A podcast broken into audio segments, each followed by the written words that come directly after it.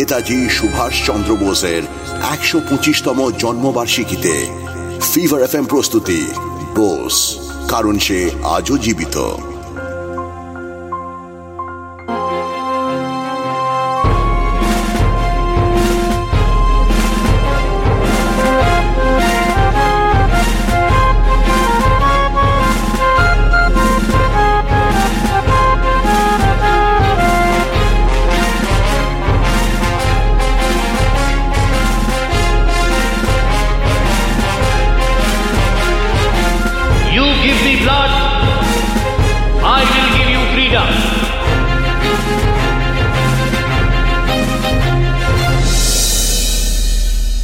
আগের পর্বে আমরা শুনেছিলাম, সুভাষকে এমনই একটা পরিস্থিতির সামনে পড়তে হয়।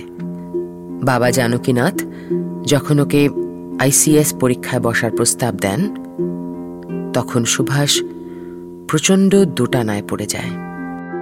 একবার ভাবে বাবাকে না বলে দেবে, আবার পর মুহূর্তেই ভাবে তেমনটা করা মোটেও সমীচীন হবে না।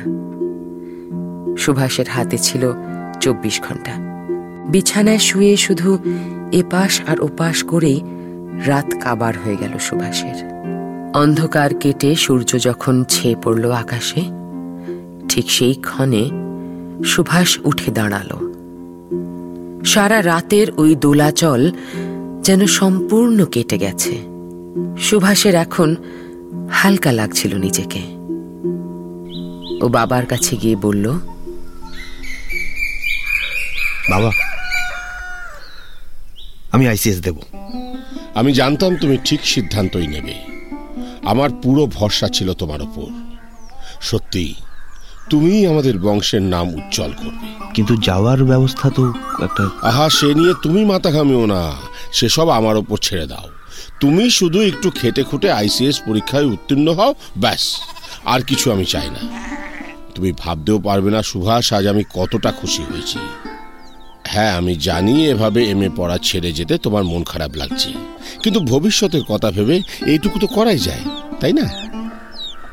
বেশ সহজভাবে নিজের সিদ্ধান্ত জানিয়ে দিল বটে সুভাষ।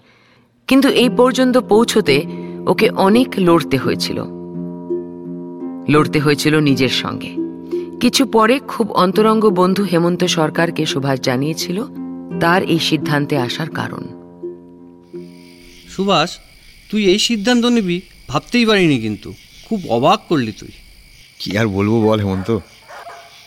আমি কি নিজেই ভাবতে পেরেছিলাম এই সিদ্ধান্তে আসব? বলিস কি রে? না না সত্যি রে। বাবা যখন আমায় হঠাৎ করে কথাটা বললেন আমার মাথা ভো ভো করছিল। বাবাকে মুখের উপর নাও বলতে পারছি না কিন্তু আবার ওই ব্রিটিশদের রাজ্যে গিয়ে ওদেরই সঙ্গে উঠবোস করাটাও নিজেরই কেমন গায়ে জ্বর আসছিল।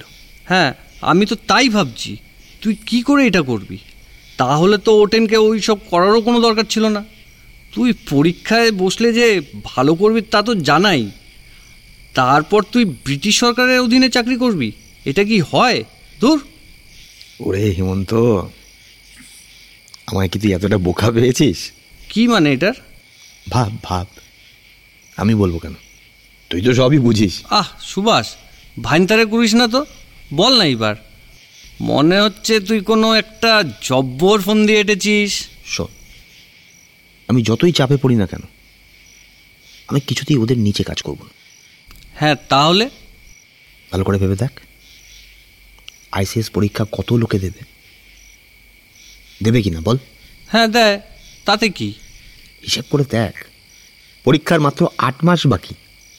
এত শক্ত পরীক্ষায় এতজনের সঙ্গে লড়ে এত কম সময় প্রস্তুতি নিয়ে আমি পাশ করতে পারব বলে তোর মনে হয়? আরে দারুণ প্ল্যান সুভাষ। ফাটাফাটি ছকেছিস রে তুই। এভাবে বাবার কথাও রাখা হলো আবার আমিও আমার কাছে ভুল হলাম না। তা তো বুঝলাম সুভাষ। কিন্তু ধর তুই কোনোভাবে উত্তীর্ণ হয়ে গেলি তখন? আরে ধুর। সে আবার হয় নাকি? যদি হয় তখন তো আর পালাতে পারবি না। তাহলে ছেড়ে দেবো আইসিএস পদ। আর কি? ছেড়ে দিবি? হ্যাঁ। কি অসুবিধে? আমার প্রাইমারি ইচ্ছে কি জানিস? বেলেতে ইউনিভার্সিটি ডিগ্রি লাভ করা।